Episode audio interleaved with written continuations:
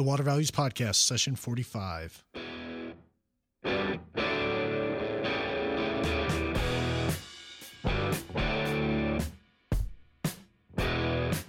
Welcome to the Water Values Podcast. This is the podcast dedicated to water utilities, resources, treatment, reuse, and all things water.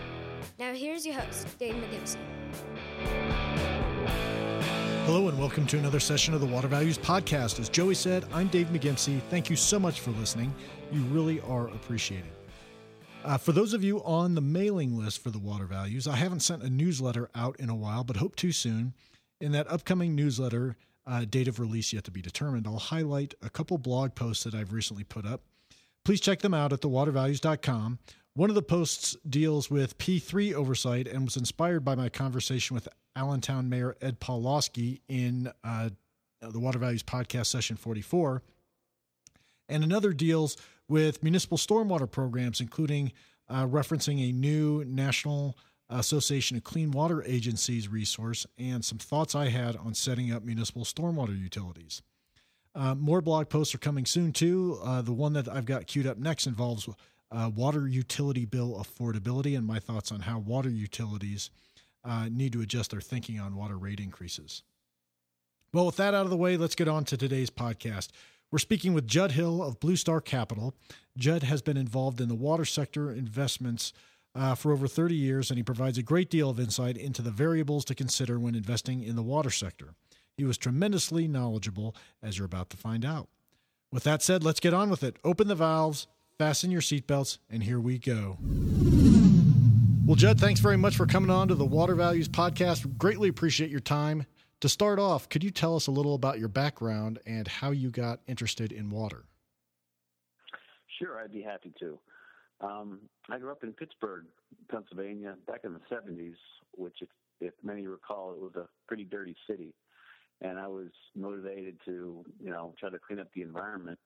And I went to uh, undergrad school in, um, in pre-med and biology, and then went on to to graduate school in engineering and got a master's in civil sanitary, and actually had a scholarship where I uh, helped clean up the um, the coke oven effluent wastewater from most of the steel mills. And that was kind of the, the genesis of my academic career. And then I was hired by Atlantic Richfield, um, um, ironically, to help them get into the water business in nineteen eighty, and um, helped uh, um, really begin to revolutionize, if you will, on taking um, wastewater and converting it to gray water, which is pretty commonplace these days. Uh, take domestic water into water that goes on a golf course, and and ARCO had a you know water business for a couple of years that was very successful. Then ARCO, like many other of the majors, decided to get back in the oil business, and I left and helped Westinghouse start an environmental company and stayed there for about ten years. And we did a whole range of water and wastewater treatment and recycling services. Um, I then uh, was I spent some time with H S B C. Um, we banked the uh, the water sector in its heyday, in the days of you know U S Filter and some of the great brands that that bought up by strategics like Xenon and um, Memtech and Memcor, and and all the big water utilities were being consolidated by the, the Europeans. So that was a, a pretty um, active time in the, in the banking sector. Um, and then I ironically went on to become a private equity guy. I was hired by the Texas Pacific Group to be a partner in a water fund called Aqua International Partners, where we deployed about three hundred fifty million bucks around the world in a whole variety of water investments, from drip irrigation to tanks to bottled water. Um, and then about four years ago, I was recruited by a, a very successful energy private equity firm called Natural Gas Partners, where I head up a water initiative where um, N G P you know, had the foresight to think about the nexus of water, ag, and energy. So we looked at a whole range of different investment opportunities um, where those three legs of the stool, if you will, talk to each other. And we looked at, you know, getting ahead of the, the investment curve, if you will, where um, there was some pretty unique investment opportunities. I mean, some, you know, the obvious ones relate to things like um, appropriate stewardship of frack water, recycle and reuse and disposal and treatment. You know, that's the energy water nexus, looking at how to smart farm, um, using water more um, reliably and, and, and as a better store than just flood irrigation, and be able to do that so that one would have a better yield of a crop, but also be a better steward of the water asset. Um, and about a year ago, um, I went out on my own and put my own investment banking um, and um, investment um, opportunity called Blue Star Capital, which I, I currently manage. Well, well, that is quite a history you've got there. um, done, you've been around for a long time. Can you, can you describe a little bit about uh, how you go about investing in the water sector? You know, you, you kind of mentioned there were a number of different things you were looking at, from drip irrigation to, to all those things. How, yeah. h- how do you kind of categorize all the, the broad spectrum of, of water investments? Well, that's a good question. And I've taken thirty-five years to try to answer that question. I'm not sure I still have a good answer. Um, but, you know, water obviously is a very exciting space for a lot of people um, that want to find a way to invest in water. And as everyone appreciates, you know, water is the only commodity which truly has no substitute, unlike energy or food, et cetera. Um, but yet we look at water almost as a free good um, because it's so ubiquitous, and, and people think that, you know, there is just a, a fundamental human right to free water. And in the abstract, that's interesting. But the reality is, you know, it takes money to uh, collect water, treat water, and then transmit the water. And that can be a, a pretty healthy number. Um, and so the challenge always is where you operate on this water value chain, if you will, in order to, you know, make a good return for your investors. And if you look at, you know, the water utility business, for example, if you're an investor, it's very difficult to really make money investing in a water utility because it's a regulated return and it's very long-term capital. Um, so trying to find opportunities whereby you can put capital to work and then be able to harvest that investment in a classic, you know, three to six year kind of time frame, as most private equity investors wish to do, is very hard to do in the water business. It takes very patient capital that um, in some cases needs to think in terms of almost decades, or at least, you know, um, over five years. And and those investments, you know, have different flavors. Um, I've done a lot in the water rights sector, where you actually can, you know, buy water rights the same way you would buy a mineral right, and those rights are actually detachable from the property. And that construct works in the western U S. So you can actually buy ag land, and, for example, if you smart farmed it, you could then free up the excess water and then be able to resell that water and do what's called readjudication, which is a fancy legal term for changing its use. You're able to use that water for municipal and industrial use. And um, most folks don't appreciate this, but to build a house in the western U S, you must have a hundred-year assured water supply to get a building permit. And we all talk location, location, location. Well, the real operative differentiator in many cases in the Western U S is, do you have a long-term right to use the water? So there's an interesting dynamic in that particular slice of the water value chain about, if you think about uh, how to be a better steward of the water asset and use water, you know, more reliably and conserve it, then you're able to use that excess water in a water bank, or, you know, keep it local and become, you know, a friend of the environment and also a friend of the community. There's been a lot of war stories about people try to acquire pockets of water and then wheel it or pump it to some other big city. Those are always disasters because water is a very emotional good, and, and it's very heavy, and so it's very expensive to move. So it is a very much a local good. Um, you know, people think about oil and water. You know, oil, even today at seventy-five dollars a barrel, is pretty expensive per barrel. You know, treated water or potable water in a barrel is probably about three to four cents a barrel. and it weighs seven pounds a gallon. So it's very expensive to move it. So water needs to stay a very local good. And so the dynamics for water are, are usually very, very local.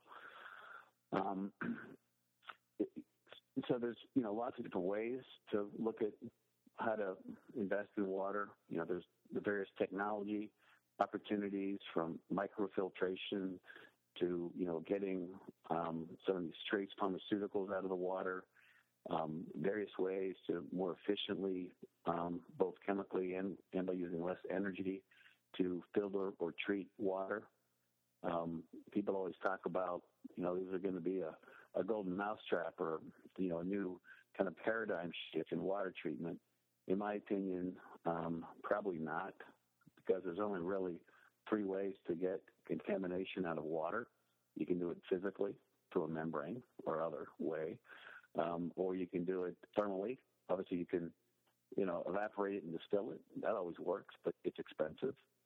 Um, and and you can do it chemically. You can add some chemistry, and you can coagulate out the contaminants, and they'll settle out. So, you know, water treatment's been around for a very long time, and I always argue who can do it most efficiently and reliably and do it for, you know, the, the most um, effective price. And and that's where it goes back to the original point that, you know, water's not a free good, and people need to think about water as a valued commodity. I always use the example of, um, you know, I teach a, a class in economics, and there's an economic term, term called perfect price inelasticity. Fancy term, but basically says it's something that you'll pay any price for, um, and something you can't live without. And a good example is insulin. And they, oh, yeah, got to have my insulin. I'll pay any price. When you mention water, people think, well, how, how does it work for water? And so, well, you know, water is the one good that you cannot live more than a few days without. And if I had a big bucket of money, or you had a big bucket of money, and I had a couple gallons of water, when we're negotiating, I guarantee you, I'm going to get all your money and you'll get some of my water. Um, but people don't think about water as that kind of a valued commodity. Um, you know, I ask people, how much do you pay for your water bill? Oh, gosh, I'm not sure. How, do you, how much do you pay for your cable bill and your cell phone bill? Oh, gosh, that's a couple hundred a month maybe. Yeah, so what's your water bill? Well, when they think about it, it's maybe twenty bucks um, a month. It's still a very inexpensive asset, but still it's the most critical one that we have. So, you know, there remains lots of opportunities, in my opinion, to invest in the water space. And as I mentioned, everything from, you know, drip irrigation, micro irrigation, smarter ways to use water in agriculture, um, smarter ways to use water and recycle it and repurpose it. Um, in the energy space, because everybody now speaks about, you know, the fracking sector, you know, that's very water intensive. And and we have to think about ways to recycle and reuse and, and, and dispose of it in, in responsible ways. So, you know, water, albeit you need to be a very patient investor, um, still has pretty unique um, investment dynamics to it. Um, I've traveled the world, you know, raising capital for various private equity funds and, you know, a lot of, you know, pension funds and endowments and sovereign wealth funds all have exposure to, you know, the usual things, energy, agriculture, biotech, real estate, fixed income, but they all want to try to get some of their dollars exposed to water for obvious reasons. And it's been a challenge because it's tough to find a place where you can find safe hands that know how to invest in water and have a long-term horizon, um, and or um, invest in a, a mutual fund or a, a public equities fund that has an exclusive focus just in water equities. Um, so the demand is definitely large, um, and the space is growing, but it's still has a long way to go before people really begin to appreciate and, and value price water. Now, Judd, you mentioned the water value chain. Can you talk a little about what, when you talk about the water value chain, you know, could you describe that, please? What is it? Sure. I mean, the, the water value chain is just kind of a, and uh, kind of a catch-all that people think about, you know, water, and, and it and it covers everything from agriculture to, you know, how we grow our food, to how we need water, you know, in our homes or in industry, um, how we manage water in terms of what's called non-point source runoff, like urban runoff, and how you manage and make sure that water is clean enough to discharge, and it gets out the herbicides and the pesticides and the oil and grease, um, all the way to point of use or point of entry into a home. And there are just hundreds of examples of, you know, where you might be able to think about changes in the value chain, if you will. And in some ways I look at it, you know, like Moore's Law. You know, Moore's Law as it, as it relates to, um, you know, chip technology. The old saying is, you know, chips get, you know, twice as fast for half the price every eighteen months or something like that. You know, Moore's Law kind of is at work in the water sector too. Um, a good example being people now are thinking about all these trace pharmaceuticals that are in the drinking water. And, you know, how can one be sure that you're getting those out of your drinking water? And the reality is, when water is treated in a drinking water facility in every community, it doesn't do anything to remove those trace pharmaceuticals. And it's still an unknown. You know, do they have a bioaccumulation effect, or can they be harmful to young children or elderly people, et cetera? You know, there's still unknown science.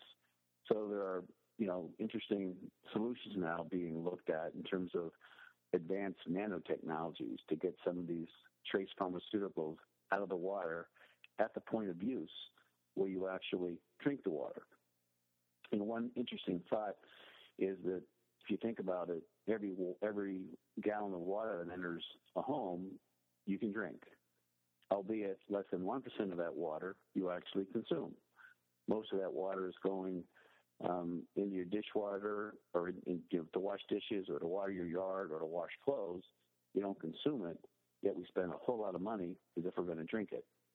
Um, and you could argue the economics of that, but that's how we built our society over the last fifty to one hundred years. And, and just as we think about cell phones, you know, in emerging markets, you know, they're not laying down copper wire anymore to build the old, um, you know, hardwired phone. Everything is wireless and Wi-Fi. Some of that will be true as emerging market countries um, begin to develop.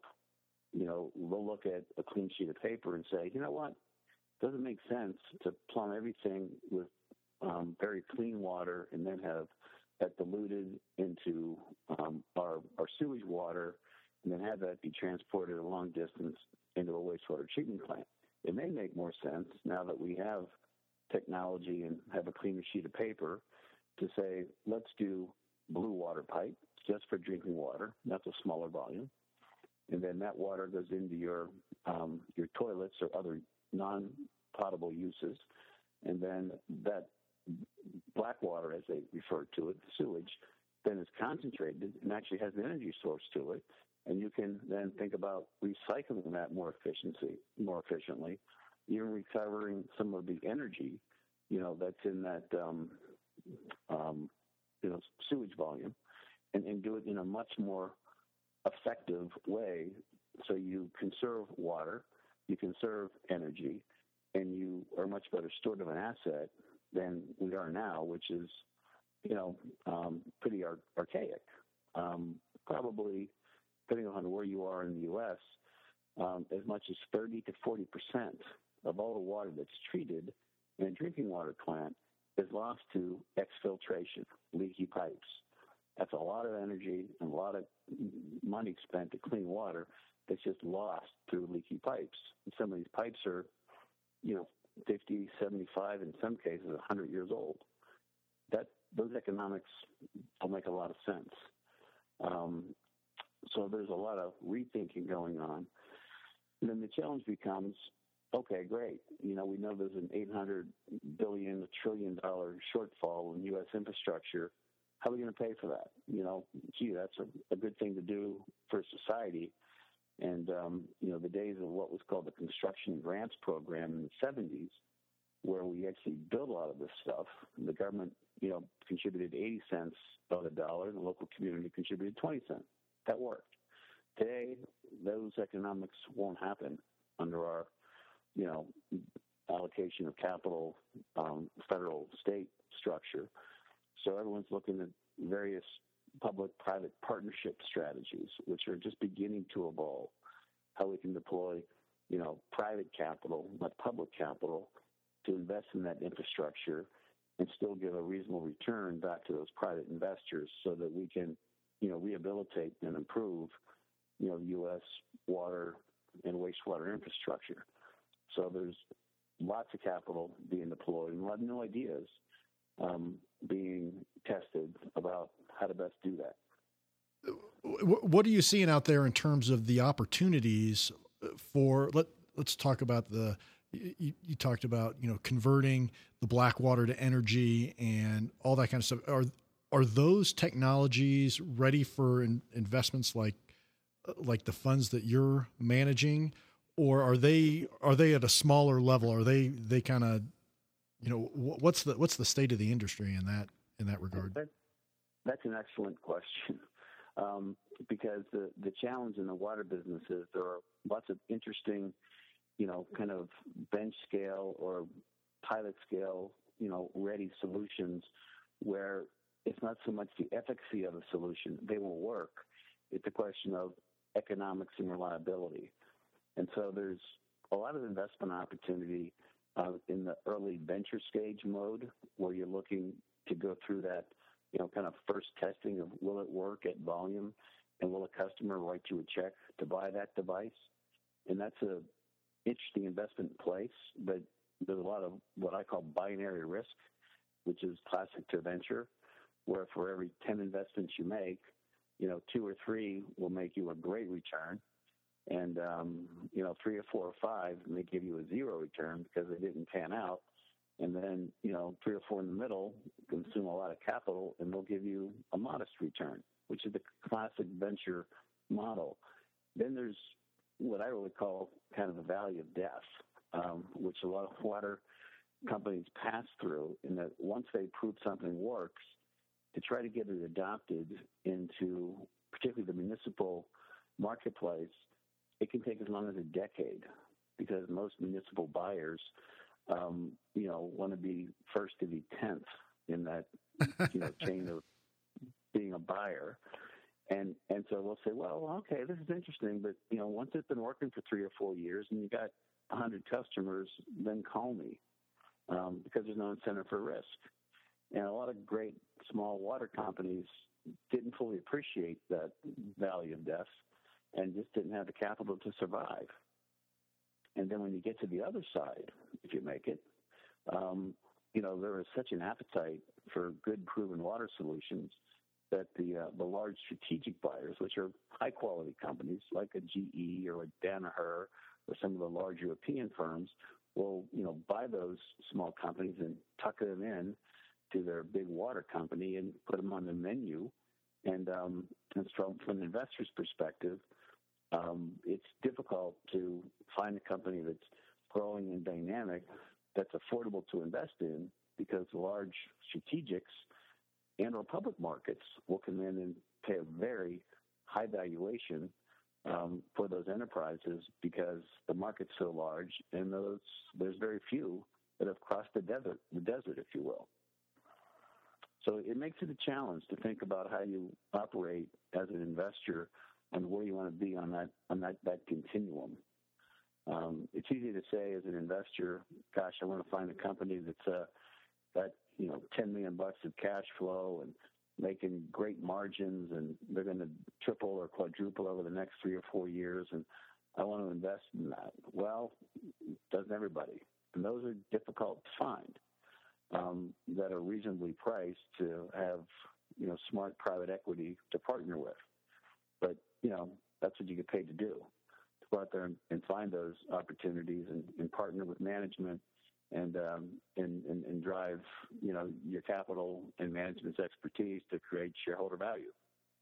And, um, you know, that's that's part of the that's part of the fun and that's part of the challenge. Hmm. Now, it, sounded like, you know, there's a lot of risk there in the new technologies. Do you think um, some of the, the private capital is starting to look, you mentioned P threes and infrastructure earlier. Are they trying to, to find new ways to get into, into the infrastructure side uh, to yeah. deploy, to p- deploy that capital rather than investing in the, you know, a technology that may hit yeah, or miss? That's, a, that's another great question. And that really is really a kind of a realignment of the flavor of capital that's, that's looking at the water marketplace. If you look at classic private equity, and, and you know, we call it, you know, ten-year money. You raise money from all the pension funds and endowments and et cetera, and usually that money is invested over a ten-year period. So you invest it, you grow it, and you harvest it, and all that happens with a ten, within ten years. Well, that doesn't work if you're trying to invest in, you know, long-term infrastructure and think about the rate of return. So you need to create another flavor of capital that has a much longer horizon and and a lower risk profile. So your returns may not be as high, but your risks are dramatically lower, and you're looking for this kind of long-term, dividending, low-risk investment play. And that's why, you know, there's some folks doing that now that are finding buckets of capital that think in terms of decades, not three or four years. And also think about how do we better align where the money comes from and where the capital is deployed. And a good example is, and I know there's some states thinking about this, that they have these very large state pension funds that are all trying to get yield and, you know, put that money to work so they can fund all their retirees, which are growing disproportionately to people contributing to the pension fund, which is, you know, one of the big challenges. And so there's some thought of, like, let's say Pennsylvania, they have, you know, billions of dollars in, in, a, in a pension fund. They need yield.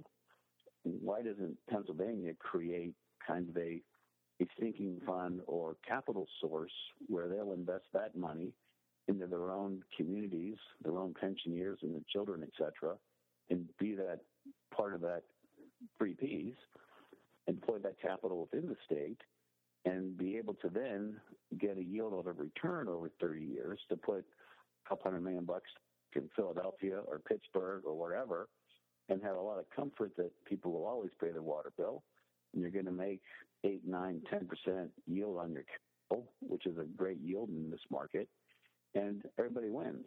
The environment wins, the citizens win, you know, the, the, the pension fund wins, the pensioners win, because they're getting a good return with low risk. So I think we're going to see, you know, more of that maybe localized, you know, three P model work. Plus a lot of global money. You know, because a lot of global money is much more patient than, you know, a classic, you know, private equity structure is. and and those, you know, large family offices and, and, you know, larger players are not thinking more strategically about, you know, not just three years, but maybe thirty years or forty years and, and, and doing things that, you know, are going to have a, a safer and less risky yield, but a more predictable yield. Hmm. Um, we also talked a little about, you know, the, how the water industry is, is kind of localized, you know, it's heavy. Um, and so that, uh, and I just know that the water industry, at least from the utility perspective, is pretty fragmented. Is what kind of uh, difficulties does that bring to the table when you're trying to to invest? I, I I would yeah I'll just leave it at that. What what kind of difficulties does the the market fragmentation bring to the investing community? Yeah, again, um, in terms of where you're investing, right? But you know, water will always be a local good if you're going to actually manage the commodity. If you're trying to, you know, move it or um, own it or do something unique to it, it'll always be a very localized asset. To the extent that you're looking at, you know, ways to, um, you know, make hyper pure water for the pharmaceutical sector, which is a high tech solution, or a better way to take these nutraceuticals out of drinking water. I mean, those are applications that obviously aren't local and have a, a global need, um, which can be very interesting to to explore and trying to think about, you know, where those needs are going to be in, in five or ten years. And also think about the fact that the price of water is going up. And in some communities, water rates are going up ten, fifteen, twenty percent, which one would argue, well, that's a bad thing. Well, not really. That's a good thing, because people then respect water, because we all expect we all respect price, right? And so if water is more expensive, you're a better steward of that asset. You're going to conserve it more. And when the price of water goes up, a lot of these very interesting solutions now become cost-effective when they weren't cost-effective when, you know, water was almost free or, or, or, or super cheap. You know, I, I use the analogy of oil. You know, when oil was ten bucks a barrel, you know, we all had big cars and we didn't really care. And, and you know, a hundred bucks a barrel, everybody's an environmentalist and, you know, driving a Prius and whatever. And I would argue that if energy was priced like water and it was almost a free commodity, I don't think we'd be chattering as we do about being great energy um, conservationists. Right, right. Now, you also talked about, you know, people who, quote, know how to invest in water. Um, what does what's that person look like? What who are the folks who know how to invest in water, and what, what makes them yeah. up? Well, I, you know, I, I think it's it's a it's a small subset, but, but growing. Um, in, in some ways, it's you know, people think it's it's easy because it's just water, but there's a lot of know-how and expertise and science that um, you have to understand or be able to evaluate if you're an investor to to understand um, you know all these different you know ceramic filters or different chemistries that might be used to, to clean water, or different R O membranes that are used to, you know, take out the salts, um, or different energy-efficient pumps that are used to, to move water.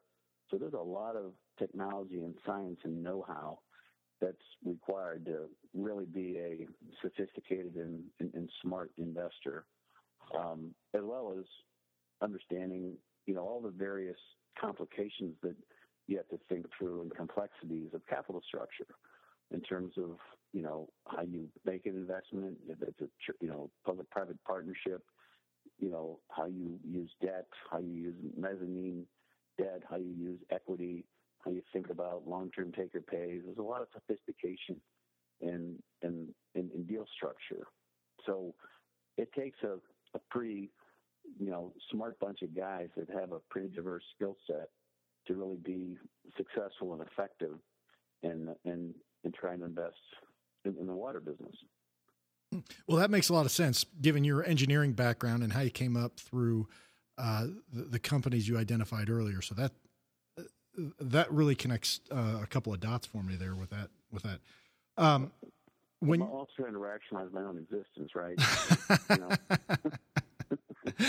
Now, uh, w- when you're looking at all these companies, you know, we've talked about, um, you know, can, kind of some of the issues that you you need to be aware of when you're when you're investing in the water sector. But are there any kind of keys that you that are, are a pretty easy sign that it's, you know, a thumbs up or just yep. you're not even going to look at it? Yep, yep.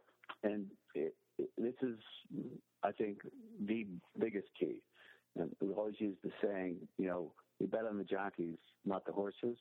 Even though you have to understand technology and, you know, all the issues that relate to that, but the most successful investors are great people pickers, and and you're really trying to find the the talent that understands the problem, understands the market, understands its customers, understands the pricing, manufacturing, and and and find that um, team, if you will, that you're going to put your capital with.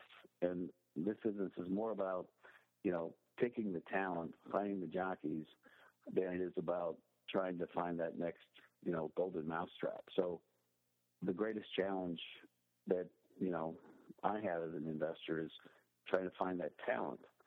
And then once you do find it, then you have to figure out how you're going to convince them why you, they should want you as your partner, because, you know, money is still a commodity.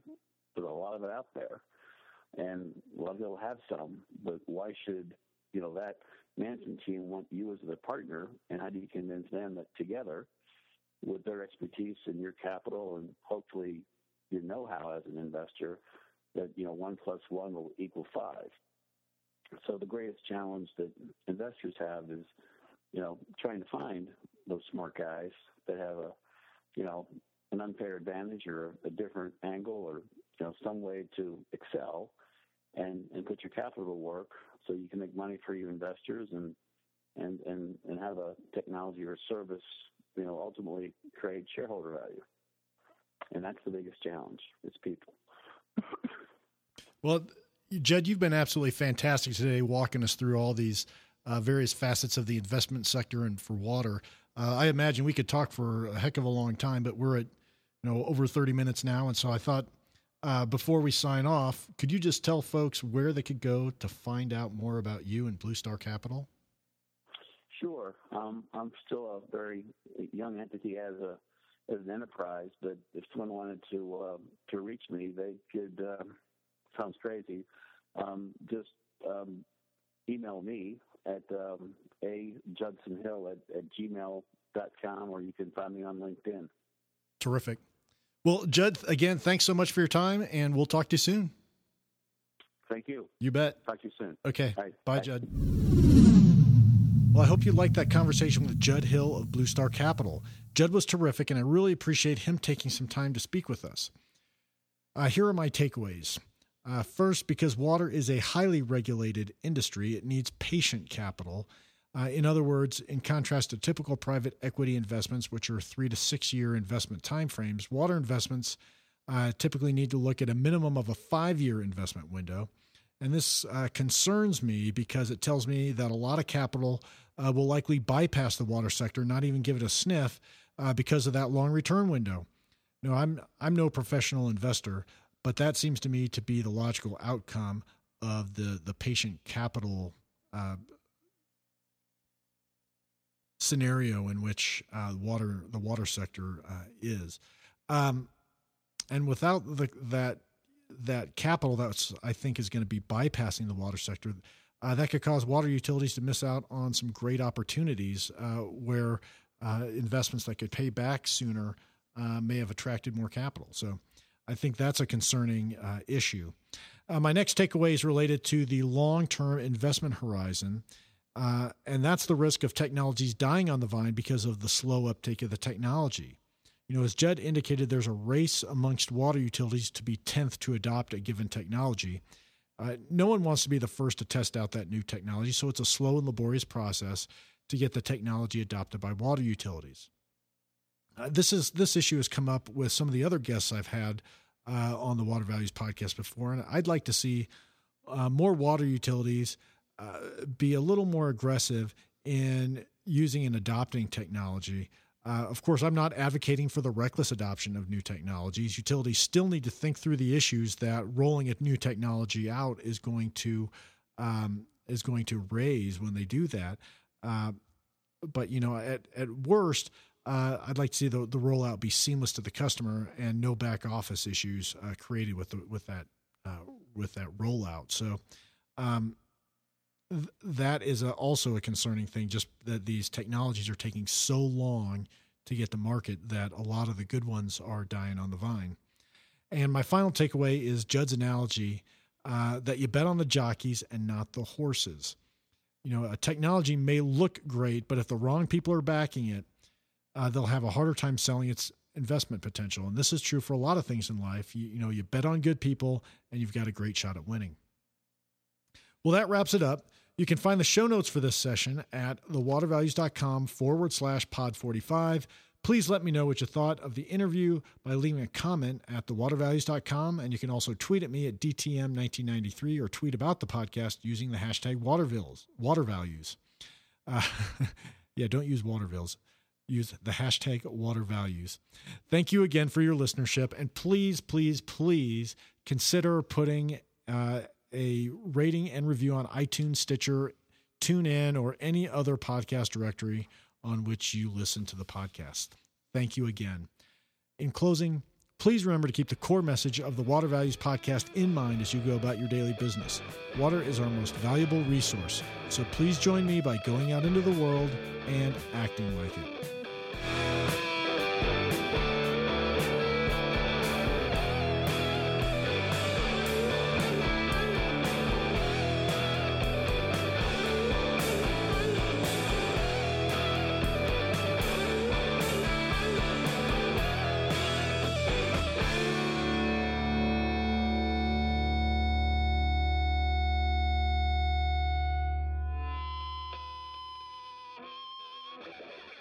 You've been listening to the Water Values Podcast. Thank you for spending some of your day with my dad and me.